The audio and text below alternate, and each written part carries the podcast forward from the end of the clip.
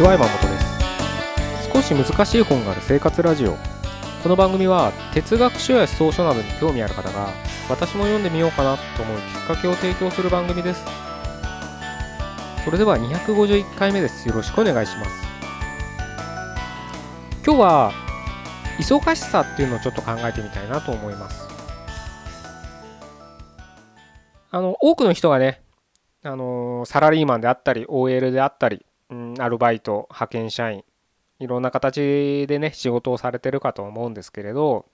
まあそういったところにね、属してるっていうことは、まあ1日24時間のうち、まあ8時間ないし9時間、まあ残業があればもっとですよね。あとその通勤とかを考えたら、やっぱ1日の半分以上は、その何かしらのね、仕事に、に対することで費やしていると思うんですね。で、じゃあ仮にね、12時間費やしたとして残り12時間ですよね。で、そこでね、まあ、もちろん寝なきゃいけない。1日6時間、7時間、短い人だったら4時間とかね、3時間の人もいるかと思うんですけれど、そういった睡眠時間を引いたり、うん、食事を取らなきゃいけないわけですから、まあ、作ったり、どっか食べに行ったりとかいうのもね、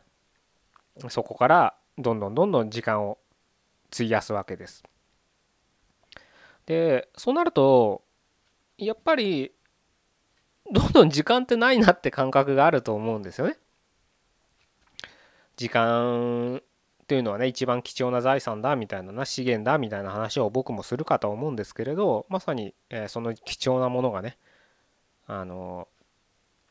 ないってことに気づく。なので例えばこういった本をね読む時間がないとかねあるわけです。まあ遊びに行く時間がないっていうのもそうかもしれないですね。でそこでやっぱりみんな不平不満がどんどん溜まってきて一番のね時間を割かれている仕事に嫌になってくるわけですよ。なのでみんなねほぼほぼほとんどの人は生活のために仕事をしてるわけですからもし仮にね宝くじとか当たったりとか何かそういった働かなくても金銭がね困らないような状況になるんだったらこんな仕事今すぐ辞めてやるみたいな人が世の中は大半なわけです。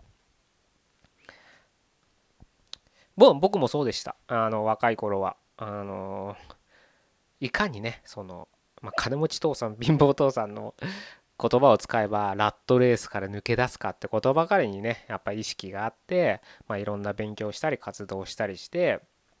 なるべくね自分の時間を使わないでお金をね得れる、うん、方法っていうのを模索しながらねよくやってたななんて思うんですけれどまあそれでね仮にですけどうんなんだろうな、まあ、例えばよく不労所得なんてねいうので聞いたこまあ投資とかね、えー、いうところでねまあ、利子を得るリターンを得るっていうところで使われたりする言葉ですけれどまあすごくねその勉強が実って何でもいいです、うん、賃貸、うん、ビルオーナーとかになってね毎月キャッシュフローが得る。まあ具体的にいくらでもいいんですけどじゃあ100万円ね毎月その不労所得で得れるようになったとする。でまあ100万円あればまあ1人だろう。1人はもちろんね家族4人ぐらいのね、えー、ご家族でも月100万あれば相当な、うん、贅沢はどうかわからないけど食うには困らないですよね。であとまあゆとりも持てるような気がします。あの大体みんなねそんなにもらってないですからね当たり前ですけどサラリーマンの多くは。なので何もせずね100万円入ればそれはそれですごくゆとりのねある生活が送れて冒頭言った通り時間もすごく得られるわけです。なぜならもう働かなくていいわけですから。あのサラリーマン雇われて働く必要はないわけですから極端な話1日ずっと寝てでも毎月100万円入ってくるわけです。そんな生活したいですよね。みんなしたいと思うんです。ただ僕のね知り合いで投資とかやってる人も結構いて話を聞いたりそれこそ最近はどうなのかな？10年ぐらい前15年ぐらい前かな？あのサラリーマンと、うん、大家みたいな形でねあのサラリーマンこそね銀行からお金を借りるにはうってつけだからそれでちっちゃくね中古物件を買ってキャッシュフローを回してまたそれをねあの担保にね大きなお金を借りてで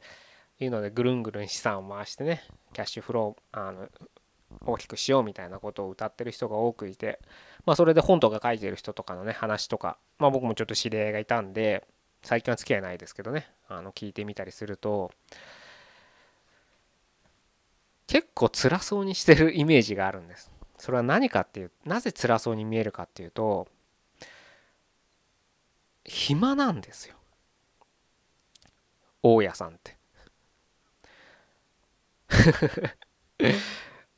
そんなイメージありません？だからその暇が欲しいからそういったねことをねしてようやくそういった生活を得たんですけど実際その生活をしたらゆえしたらですね暇すぎて不満そうにしてるんです。え特にそのなんだろうな投資でね不動産経営するような人ってその掃除マンションのねマンションの掃除とかも自分たちでやるっていうよりはね管理会社に任せるわけです。わざわざ住民のね苦情とか受け付けるのめんどくさいよっていうので管理会社にね委託できるわけです。結構安めのね金額で管理会社にね委託できるわけですからまあ多分あなたももし賃貸に住んでる住んでるんであれば何かねお困りのことがあったらみたいな形で連絡する先は多分そういった管理会社だと思うんですね。なのでもうそういったところにね行くばっかのねお金を払ってしまえば本当に大家は何もすることないわけです。変な話毎月決まった時期に家賃が振り込まれてるかどうかのチェックぐらいであとは何もすることがないと言ってもいいんです。そうなるとね人間ねやっぱり辛くなるんですよね。やることがないってほんと辛いんですよ実は。やるね行きたくない会社かもしれないですけれど毎日毎日ストレスで胃が痛くなったり病気になったり嫌なことばっかかもしれないけどそれが一切なくなった時にはそれはそれでまた嫌になってくるんです人間って。よく夏休みとかね大型連休で9連休とかね幸運にも恵まれる人もいると思うんです。でそういった時にいざあれほど欲していた時間が手に入ったがゆえに今度は堕落するんですよ人間っていうのは。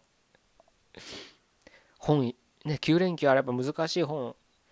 読めるぞって言って頑張って読もうと思うんですけど実際9連休最終日とかは何も読んでないっていう形になるんですよね。それはねあの人間そういうものなんです。あなたとかは僕とかが特別怠惰なもの人間なわけじゃなくて多分人間ってそういうふうにできてるんです。まあそれはちょっとねあの具体的に説明すると長くなるんで割愛しますけれど多分まあそういったものなんですよ。だから僕はねよくおすすめするのは忙しかったらもっと忙しくしてくださいって言うんです。一日ねあの会社に束縛されて好きな時間が自由にできる時間が3時間しかないっていうんであればその3時間もなくなるぐらい忙しくしてくださいって言うんです。できることなら副業したっていいと思うんです。夜アルバイトしたっていいと思うんです。お金が欲しいんだったらね。まあそれを実践する人はほとんどいないとは思うんですけど本当忙しくすればするだけ時間の大切さっていうのが分かって分かるとともに無駄にしなくなるんです。多くの人は時間がないって言ってますけどあるんですよ。よくよく考えたら無駄に過ごしてる時間がすごくあるんです。電車の中でスマホばっか見てますよねみんな。あの時間本読めるじゃないですか。本読みたいんだったらね。家帰ってだらだらテレビ見てる時間絶対あるはずなんです。1時間ないし2時間30分かもしれないけど。確かにそういう時間も大切ですよ。人間ずっと根詰めるのは難しい。やっぱ気を抜くところは気を抜くっていうふうにね。そういった時間も大切だとは思うんですけどそれが慢性的になると人間何もしなくなるので人間ねある時期だけでもいいですからその忙しくしてうわ3時間しかないの3時間で1時間ずっと本を読む。それを毎日続ければ週で7時間本読んでることになるわけじゃないですか。週に7時間本読めば多分ほとんど一般的な人よりは読書家ですよ。今みんな本読まないですから。本が売れない本読まないとかいろいろ言ってますけどまあそんなの読まない人は読まなければいいんですけどまあ周りを見てたら分かりますよね。さっきも言った通りほんとみんな時間を無駄に過ごしてますよね。ほんとびっくりしますよね。本当に。歩きながらもスマホやってますよねみんなね。もう歩きスマホは危険ですとかって駅構内に貼ってありますよね。ああいう啓蒙とかねポスターで貼らないとみんな貼るぐらいな状況ってことです。まあそれは日本だけじゃないと思うんです。海外もやっぱりみんなスマホを見てると思いますよ。日本人ほどじゃないかもしれないですけどね。まああの見てると思います。なので全世界的にねうん、そういう傾向になるのかなと思うと、まあ、それはそれでねあのその人の時間の使い方ですから僕らがとやかく言う必要はないかとは思うんですけどもしね時間をがもっとあったらいいなと思う人がいればもっと忙しくするっていうねことをちょっとやってみるといいかなと思って今日はこういう話をさせていただきました。じゃあ以上で終わりたいと思います。251回目でした。ここまでどうもありがとうございました。